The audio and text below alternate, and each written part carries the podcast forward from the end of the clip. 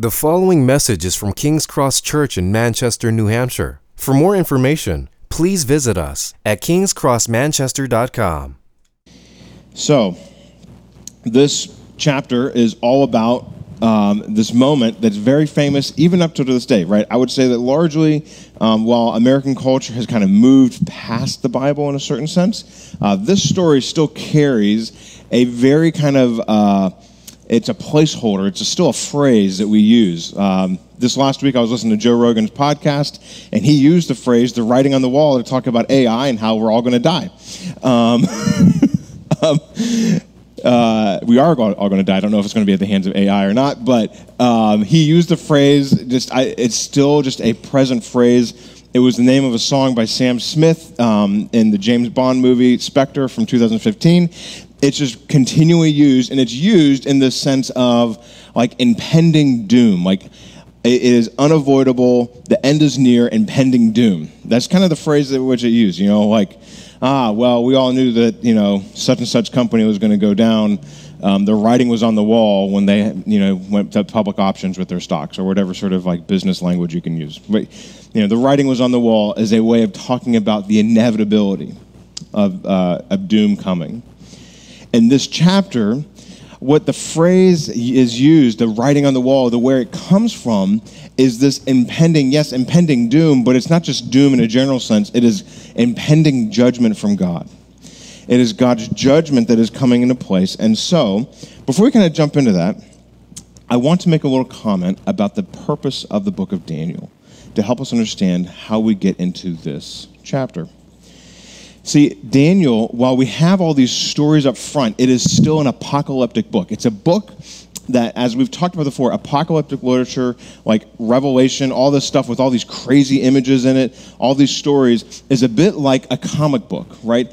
It shows us something that's going on, like in these fantastic stories, but there's something deeper going on. So, James K.A. Smith, in this book called You Are What You Love, I'm going to reference it later in the sermon he says this The point of apocalyptic literature, so the book of Daniel, is not prediction, but unmasking. Ah, imagine if we could all be unmasked right now. Doesn't that, take, that phrase take on a different form these days? That not prediction, but unmasking, unveiling realities around us for what they really are. So, when we start talking about the writing on the wall, God's judgment, Daniel 5, what's going on with all these things, there is something that this whole story's purpose is to unmask this deeper reality. Chapter 1, we saw that pilgrims, people who are following Jesus, are not quite home yet. They're hardly home at all. They live in a place that doesn't even look like the place that they belong. They belong to Jesus, and yet they live in a world, much like Manchester, New Hampshire, that is very weird and doesn't quite make sense, but is where God has placed them chapter 2 and 3, we see that God is with them in the midst of where He has placed them, walks with them through their suffering. Chapter 4, we saw that in the midst of all of this world, God is working to help His, his people to be humble, even though they are not with Him yet. And then here we are, chapter 5. There is a different type of humbling that needs to happen here in chapter 5, where we begin to see the inner workings of our heart amidst this world where we are not quite home yet, but God is building his kingdom inside. There's something going on on the inside where we see in Belshazzar's, can we just, can we call him Big B? like, because Belshazzar is just like, I just feel like I'm going to belch. Maybe not the best image for talking about a sermon.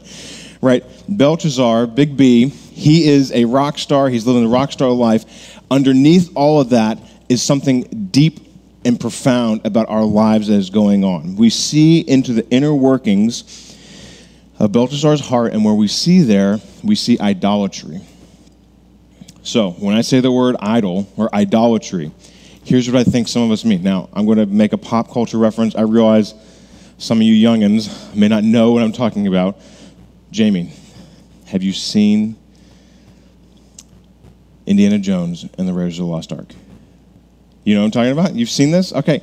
I'm just saying, some people don't know this reference, but you have at the beginning of the movie, right? Joy, have you seen this movie? Okay. Joy's the one that I always like, am I with the cool kids or am I not? Because if she doesn't know it, then I'm like, I'm, you're, you're a little too old. Joy's much cooler than you. so, beginning, beginning of the Raiders of the Lost Ark, you have Indiana Jones, and he walks up all through these contraptions, right? And he gets up and he gets that, that golden idol right in front of him, gets his sandbag, pulls a little sand, drops it on the ground, tilts it, holds it up, right? That's what we think of when we think of idols, these little golden things that we bow down to, right? We make another pop culture reference. Joy may not know this is a scary one. You know the movie Aliens? Remember, all right, do you know, remember that part of the movie where the thing jumps out of the guy's chest? That's more like the idolatry of this chapter. There's something going on in the inside that is incredibly destructive and powerful that is going to kill you. And that's what this chapter is all about exposing, right? This chapter, little did you know that you were walking in thinking you were getting Indiana Jones and you're getting aliens instead this morning. This chapter is helping us see the inner workings of Belshazzar's Big B's heart, and we are confronted with a mirror to see our own hearts, to see our own inner workings, how we function. In our pilgrim journey, we are going to be asking what stories, what ways have our affections, have our desires been allured by the world around us, been allured by what we want, rather than being shaped in worshiping and enjoying God. So here's the main point of this sermon. Here we're going to throw this up and we're going to talk through this. I'm going to break it down. Live in the story of God's judgment and mercy, perfectly balanced in Jesus Christ. Live in the story of God's judgment and mercy, perfectly balanced in Jesus' life. So, in Jesus Christ. So, we're going to see into idols We're going to see what they are. We're going to see how we actually, one of the things this chapter helps us do, it helps us uh, recognize how we fail to address the idols of our own hearts, how we fail to do it. That's a big point of this. That's a big point of this chapter. And then we're going to see, at the very end, we're going to see God's judgment and how it liberates from us, us from our idols. So, verse 1 to 4, we're going to jump in. We're just going to look at our idols' stories. We're going to look, look at our idols' stories, verses 1 to 4. All right, chapter 5, verse 1 to 4 Big B, King Belshazzar, made a great feast for a thousand of his lords and drank wine in front of the thousands. Let's pause there. Up to this point, we've been talking about Nebuchadnezzar up all through the book of Daniel. What has Nebuchadnezzar been doing? He has been building a gigantic kingdom, one of the biggest kingdoms in the ancient world. So big that you had to register like whether what tribe and tongue and language, where you were from, but you're all under this gigantic monolithic nation. He was so cool. He was such a diva that he built this gigantic golden statue to his name, who he was, and he threw people into a gigantic burning pit who didn't bow down to it. That's some serious stuff. Now we turn to chapter 5, and what is Belshazzar doing? He's the follow up king, throws a big party. There's already this sense of kind of like, want, want. Like, just not, he is just missing the mark. Nebuchadnezzar, big nation, huge kingdom. Belteshazzar, bro throws a kicking party. Not quite the same. Verse 2 Belteshazzar, when he tasted the wine, right? Maybe you might translate that when he was getting a little buzzed, when he was a little under the influence, commanded that the vessels of gold and of silver that Nebuchadnezzar, his father, had taken out of the temple in Jerusalem be brought, that the kings and his lords, his wives, and his concubines might drink from them. Then they brought in the gold vessels that had been taken out of the temple, the house of God in Jerusalem. And the king and his lords, his wives and his concubines drank from them. They drank wine and praised the gods of gold and silver, bronze, iron, wood, and stone. Do you notice before we get into kind of dissecting some of this, when it comes to verse 4, his we're going to praise all these things, but leads up to is all these sensory languages, right? Sensory words. Like he was he was really digging that wine.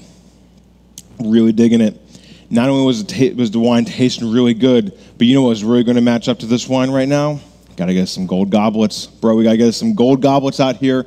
Not only are they gold goblets, I want to make sure that everybody knows that I am the king. So I'm to take the gold goblets from these people that I dominated, these Israelites, these Hebrew people way out there, like way out in these dusty lands. We dominated those suckers, and I took their stuff from their God's house, and I'm to drink my, my wine out of their God's stuff, just to show you how powerful I am. You see, there is not merely just kind of like don't get drunk, guys. Like, that's not the point of this passage. like, the point of this passage is to help us begin to see how comical, how incredible his idolatry, where we get here in verse 4, when he drank the wine and praised the gods of gold and silver and all these things.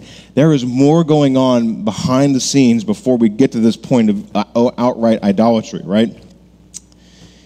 He's got all of his friends, right? You don't, when you throw a party to have like a fun time, how many of you throw like, hey, a thousand of my Facebook friends show up for this party? Like you really got something to prove if you're inviting a thousand of your friends over. Like if you're, we were just, I was just talking about weddings over here. Uh, if you're throwing a wedding and you've got a thousand people, you better be like, uh, who are the royalty, royalty king? I looked at my wife. yeah, those guys, the, the those British people. you got to be like royal level to get like a thousand plus people to your wedding. You got to be serious. You got something to prove. There is something going on where you are not merely just like, hey, let's have a good time and things got out of hand. This is there's something going on in the service. So before the way we get to understanding what's going on under the hood of verse 4, right? They drink wine and praise the gods of etc. Take a look with me at verse 3. Verse 3 helps us get under the hood of what's going on there. Then they brought in the gold vessels that had been taken out of the temple, the house of God in Jerusalem. You see, in order to do this idolatry that they wanted, they had to start by taking God's things that were intended for God's worship for their own purposes. I want to pull out a couple New Testament verses and we'll swing back to help you understand this. Can we throw up? Do I did I get? Um, this is totally my fault if not. First John two. Do we got that slide? There, boom, sweet man. These guys are awesome. First John chapter 2, do not love the world or the things of the world. If anyone loves the world, the love of the Father is not in him. For all that is in the world, the, note this word, desires of the flesh, and there it is again, desires of the eyes, and the pride of life is not from the Father, but is from the world. And the world is passing away along with its desires. Whoever does the will of God abides forever. Let's jump over to uh, James 1. Remember this word, desires? But each person is tempted when he is lured and enticed by his own desires. Then desires, when it has conceived, gives birth to sin and sin, when it is fully grown, brings forth death. We'll see that up there for a second because you see, you take that and then you take that filter and you throw it on Daniel 5, and you see here, right? They brought out the gold vessels that had been taken out of the temple, and then verse 4, they drank wine and praised the gods of gold, etc. There is a desire that is being shown that kind of lives between those two verses. There is a desire going on there. So simply, he is not just doing sinful stuff, right? He's not just kind of like doing bad things. His heart, Big B's heart, is idolizing money, fame, and sex. And most shockingly, he is using God's things intended for God's worship to worship his own desires. His desires become the center point of who he is, and he must take it's almost like he can't help himself but take God's things and use them to worship his own idols because that is how desires work, right? We take the things around us and we use them to worship what is going on on the inside. That's what we are beginning to see here in Daniel chapter 5. So let me just pull up one more verse to help us begin to see this. So, Psalm 135. The idols of the nations are silver and gold, the work of human hands. They have mouths but do not speak. They have eyes but do not see. They have ears but do not hear, nor is there any breath in their mouths. Those who make them become like them, so do all who trust in them. Did you notice that over here when Peter read this for us, verse 23? And you have praised the gods of silver and gold, and bronze and iron, wood and stone, which do not see or hear or know but the God in whose hand is your breath and whose are all your ways, you have not honored. There's a direct echoing of this verse, Psalm 135, in the idolatry of what's happening here. You see, it's not merely that idolizing his, his love of power or money or sex or whatever it is is uh, taking God's things to worship his own idols, he's now becoming like what he worships. He's an idiot. he's, he's, he's, he's acting like somebody who is thoughtless because his idols are thoughtless desires right? He is acting like somebody who cannot hear. You notice how the end of this chapter ends with him unable to hear Daniel? It's because his idols are unable to hear, right? When you worship uh, money, sex, and power, approval, a praise, you cannot hear correction because it does not fit into the desires of your heart. That is what's going on here. We're beginning to see he yearns, right? What are the things that, that, that Big B, Belteshazzar, yearns for? I, am just going to guess because we don't get into it. It's more of this as a tapestry to help us begin to see our own hearts. But I'm just going to guess, right? He wants to be famous, right? He wants to be seen. And so what you do when you want to be famous is you throw a big banging party and you throw it with all the best drinks with the best stuff. And that's what he does, right? He is absolutely insecure. So he must bring a thousand people into his house to throw a big party and show off his stuff you will, love, you will be loved, you might say. Belshazzar might be saying this to himself. Big B, you'll be loved once everybody has a good time.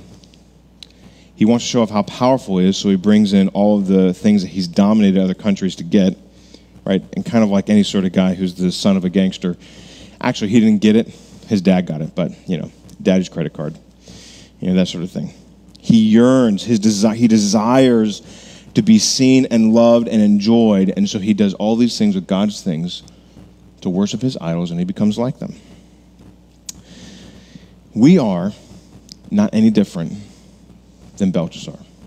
The difference for us is that we have now this opportunity to respond and see. He did not. Belshazzar's his ticket's been signed. He is he is off to the slaughter. But on the inside, our hearts are no different. Have you ever been to a, uh, an Eastern country or a country that has more kind of more overtly like um, pagan worship or just kind of like idolatry in their country? And I don't mean that like in a negative sense. I just mean as a historical sense. Some of them will have in their living room, you might say, the, the shrine to whatever their idols are. They'll have a shrine in the living room, it's just kind of like a part of the family furniture. You know, like you've got all your family pictures up. They would just come over and say, ah, they're your idols. Maybe that's true. Um, you know, here is their shrine, and inside of our own hearts, over the mantle place of the fire in our living room of our hearts, is this little uh, shrine of all of our own little gods. And all of our own little gods don't have, you know, sun god or sex god or whatever it is. They have terms like approval, power, control, pleasure, avoidance of suffering. Right? Those are the sort of idols that we have in our own hearts. And they tell us a story. You see, the reason Belshazzar got here is these idols had appealed to him in a way that they told a story. If you throw this party, you will be loved, right? Idols tell us a story. My life only has meaning if I have fill in the blank, right? Some of you are aware of like the Christian tradition. We had the Westminster Confession of Faith.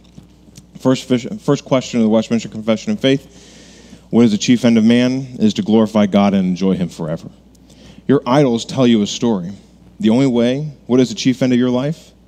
Well, when I have power, then I will be full of life and my life will be fulfilled. I will say that in my experience, so for example, we meet in the recovery center. My experience is anybody who struggles with addiction, they are not driven we are not driven to addiction because we want to get high. Like that's not like that might be the first time. Underneath the hood of addiction is a narrative as a story that says life only has meaning if I can stop the pain. Life only has meaning if I can stop the suffering. Life only has meaning if I can forget the bad things. That's where the addiction comes from because it's really not about the drugs or the alcohol or whatever it is. It's really about the inner narrative, and those things are used to serve that inner narrative. Same thing with power, right? People get all bent out on power, right? They, the, the inner narrative is something along the lines of my life only has meaning if my way is enforced. If my way is enforced, I get angry, I freak out, I yell, I scream because I must have power. And bro, I better have it now on my terms. That's my idol, right? We don't scream and yell and get angry because it's just like a biological thing. I mean, unless you've got schizophrenia or something like that. Like, you know, it, it is something where you must serve the idol and you will bring everybody else around you and you will use the people around you to get the idol. So, with addiction, we use the people around us to get the idol. If it's a sex addiction, use people to get the, the addiction. If it's a power addiction, everybody feels used around you because they are just being pawns in your story to get that idol satisfied. If it's, I don't know, a control idol, very similar to power, my life only has meaning if I'm able to get mastery over fill in the blank area of my life. It could be your physical appearance, it could be your diet, it could be your work. There could be a number of idols that function in very different ways that you must get control over. Right? It could be your kids, it could be your spouse. It could be a number of things. These are all ways in which we begin to see that these idols they have a story. I will only be happy with blank.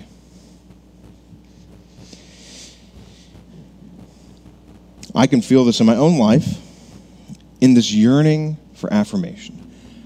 I can feel like I have been taken advantage of. I can feel like I am ignored. I can feel like you fill in the blank. And frankly, you know, with four kids, that young kids that are highly demanding, um, the story can easily be right. They're just highly demanding, and they're just being kids. It's, it's not like they're like overtly trying to like be like you know me, me, me all the time. And just being kids, you know? But the inner narrative, because I need affirmation, is to feel like I'm being taken advantage of all the time. And they're just being kids. It's just, you know, it's just the way it is. What is the way in which you begin to feel these inner narratives of your own heart? Right?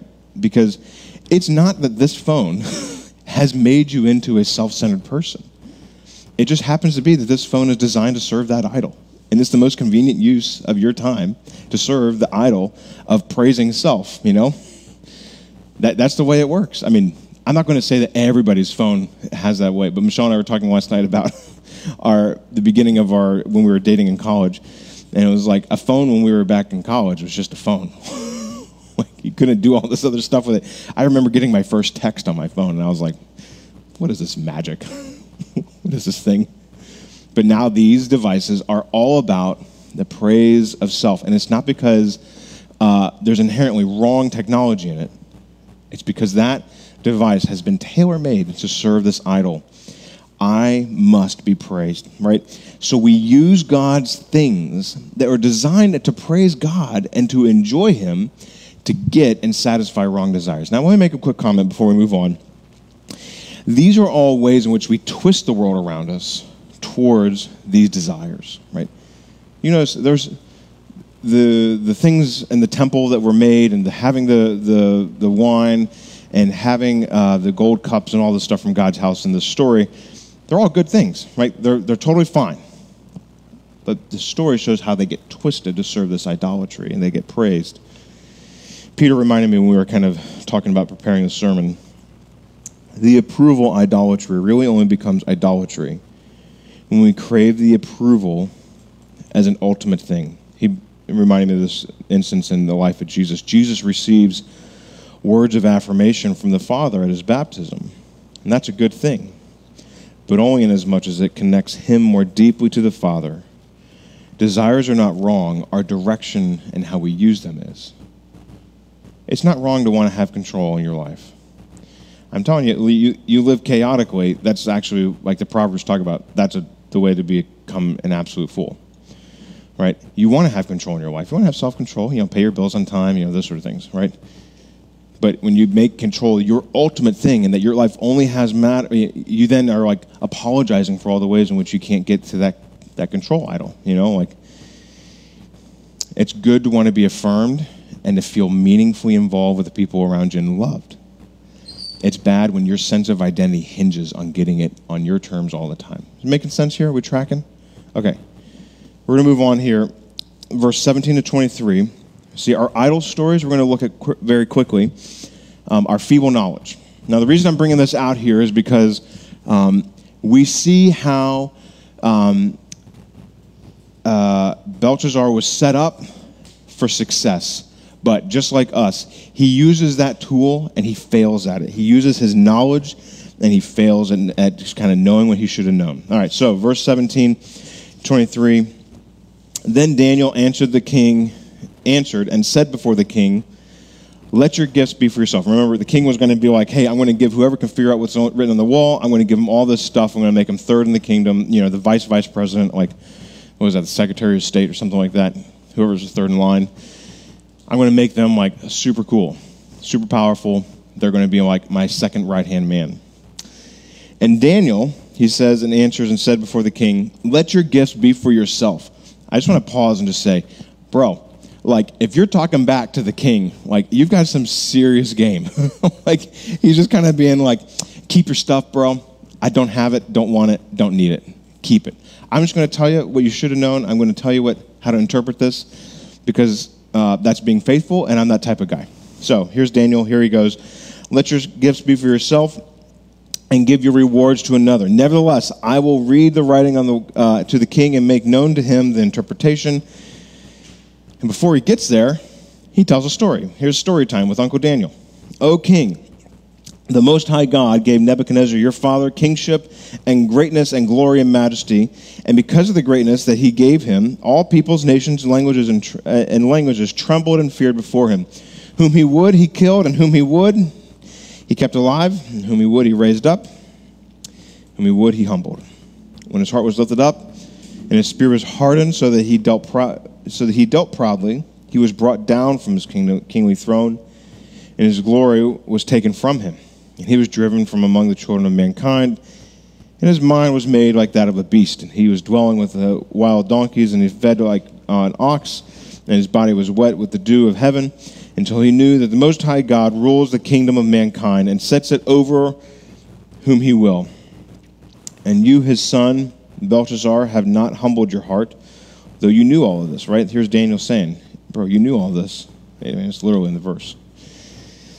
You have lifted up yourself against the Lord of heaven, and the vessels of his house have been brought in before you. And you and your lords and your wives your concubines have drunk wine from them, and you have praised the gods of gold and silver and bronze and iron and wood and stone, which did not see or hear or know, but the God in whose hand is your breath and whose is all your ways you have not honored.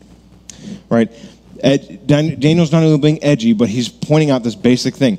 Bro, you should have known. You had all the resources.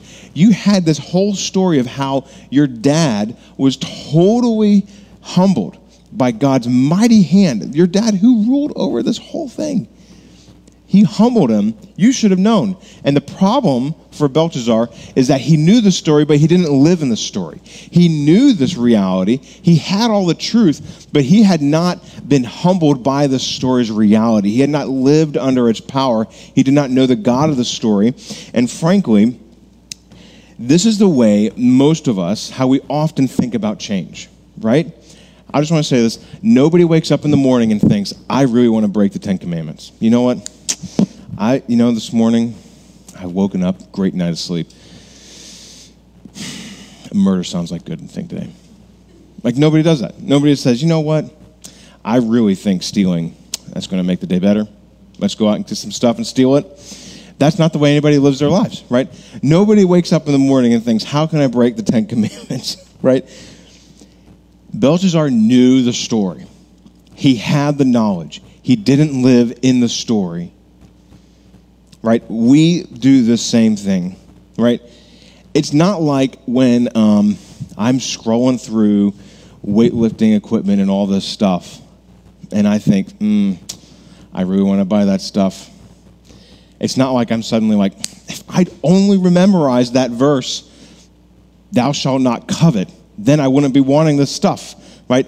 There's this whole history in evangelicalism in America today that says if you just slap a Bible verse on it, you're going to fix your sin.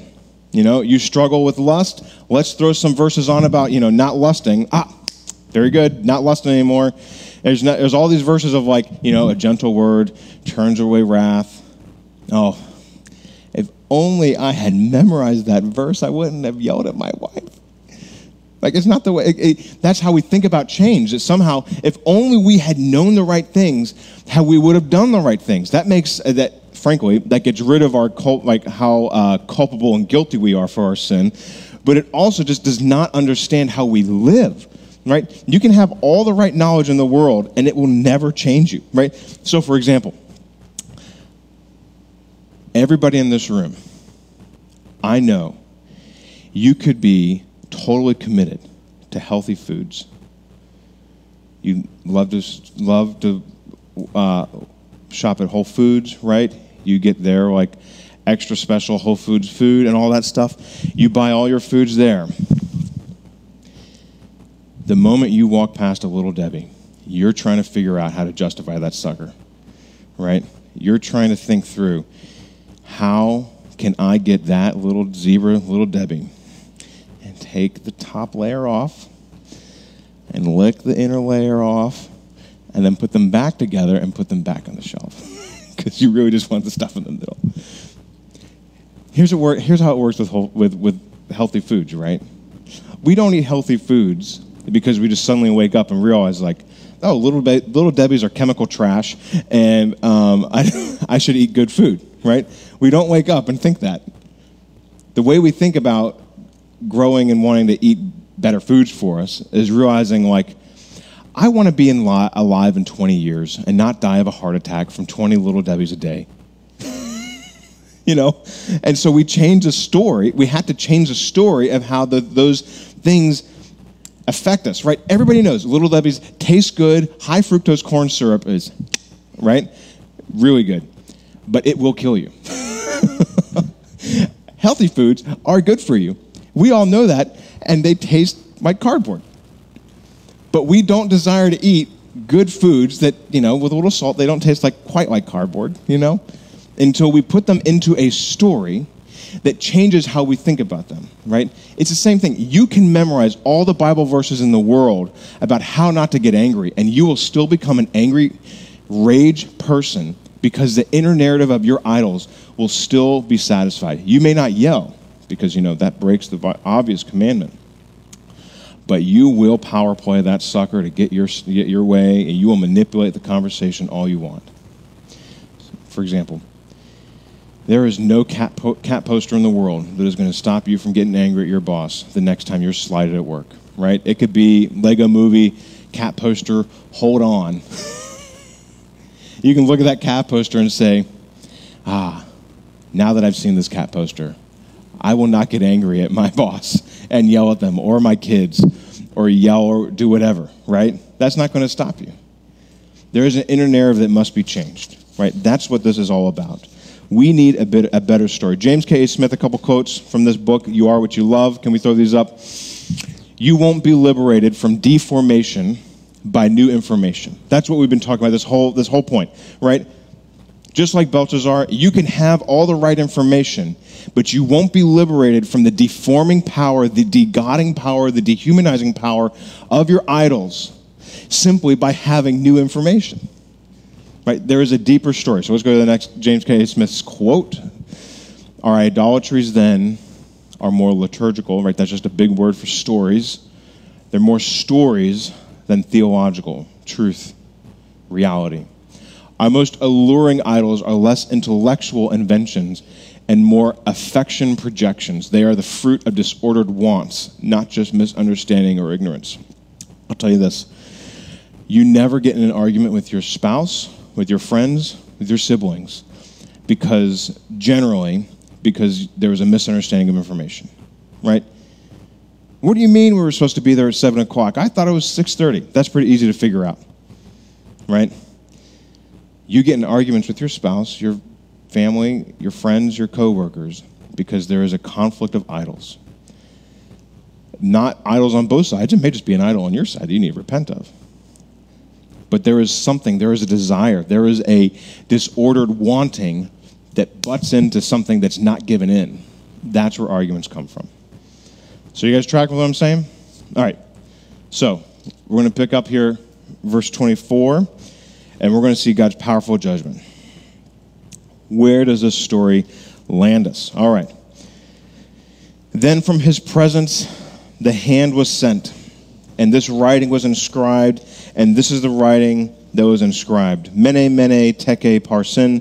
And this is the interpretation of the matter. Mene, God has numbered the days of your kingdom and brought it to end. By the way, that was twice, so that's basically when God counts something twice, kind of like Santa Claus, except totally different and better um, and worse in a certain sense, um, you know what you're getting and it's coming fast. Like when God counts twice, um, things are not good.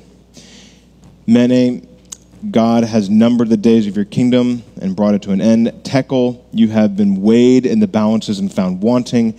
Peres, your kingdom is, and you might read that is, is already divided and given to the Medes and Persians. Then Belshazzar gave the command.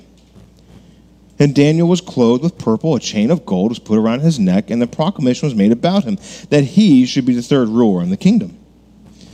That very night, Belshazzar the king, the Chaldean king, was killed, and Darius the Mede received the kingdom, being about 62 years old. I mean, have you ever met somebody that just like they can't give up on a breakup? Like they just can't let go?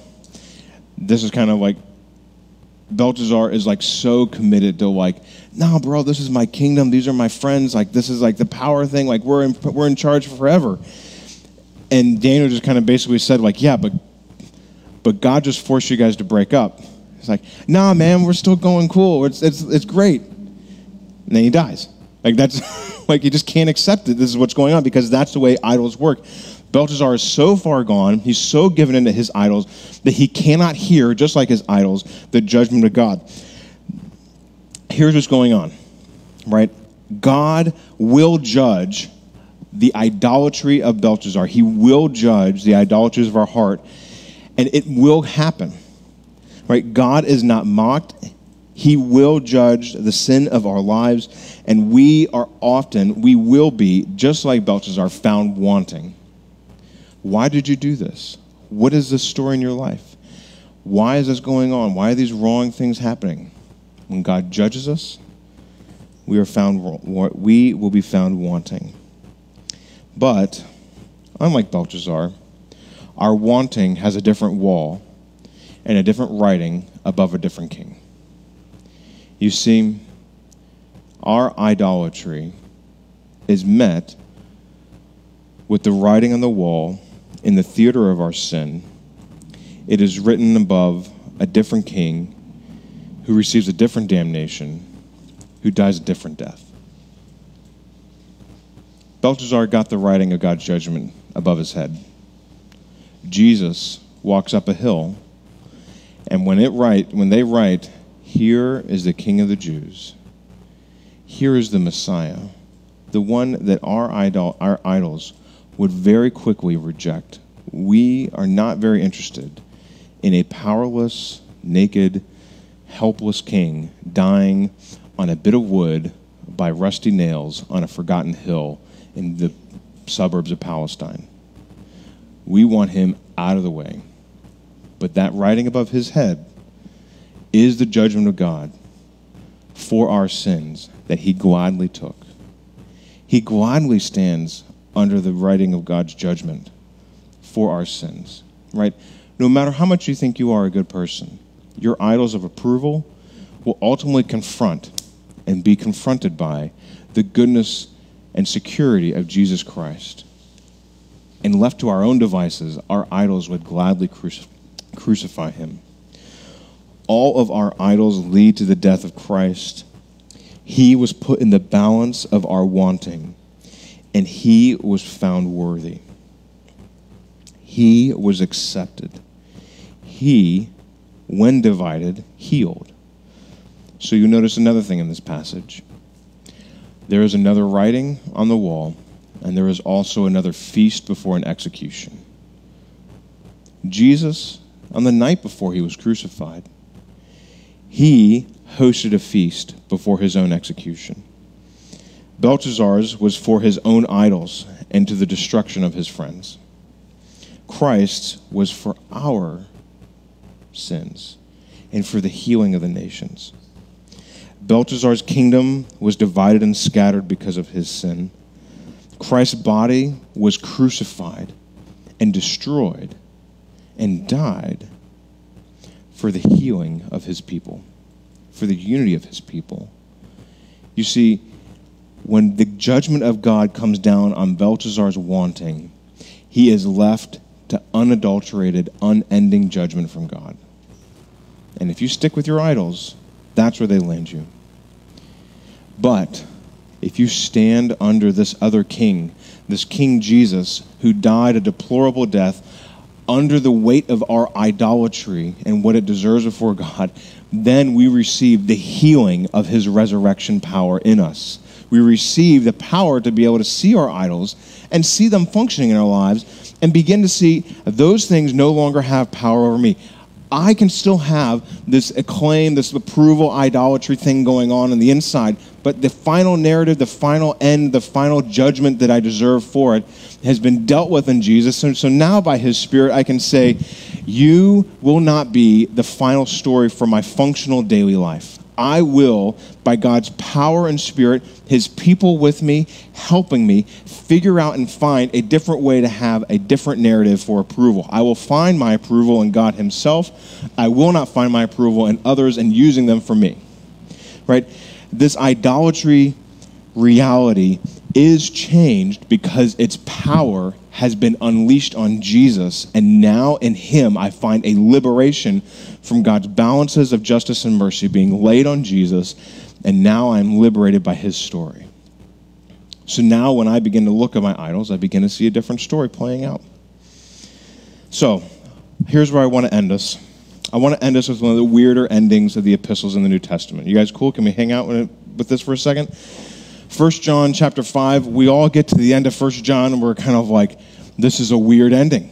What's going on here? So 1 John chapter 5, here John, like a good pastor, he tells the good story. And we know that the Son of God has come and has given us understanding so that we might know him who is true. And we are in him who is true, and his Son, Jesus Christ. He is the true and eternal life. Little children, keep yourselves from idols. It's a weird ending, isn't it? It's just a weird. What is he doing by ending with that? But I think after working through Daniel 5 and begin to kind of see the story play out, we begin to understand what Pastor John is doing. He's contrasting two stories. Here is the true story that leads to true worship. We know the Son of God has come. Here is the, the false story that will continue to snag at you and to pull at you and to continue to grab at you. It is your idols. And he's not talking about Indiana Jones, right? He is talking about our desires for control. He is talking about our idols of power. He is talking about our idols of pleasure. So, what are the stories you tell yourself every day? And where do they lead? When you think about the world we live in, in the ways you're slighted, ignored, belittled every day, do those stories play out in despair, anger, and indifference? What if? Here's what this passage demands of us. What if? What would happen if we took those moments and brought them to Jesus, who knows the full power and end of all our idols, and asked him to help us live in his story? I was doing that this morning, feeling some feeling some of my narratives play out in my head. Jesus, I don't feel a deep resolution here, but I need you to help me tell a different story here. Your desires are not what's wrong with you. What's wrong is that you take those desires and you do them on your own terms with God's things. Worship, worshiping Jesus, retools and reshapes and rewires our affections. So, as we continue to worship Him now, live in the story of God's judgment and mercy, perfectly balanced in Jesus Christ. Let's pray. Thank you for listening to this message from King's Cross Church in Manchester, New Hampshire. Please feel free to share or distribute this content, but do not charge for it or alter the content in any way without permission. King's Cross Church exists to treasure, proclaim, and grow in the gospel of Jesus Christ. To find out more about King's Cross Church, please visit us at kingscrossmanchester.com.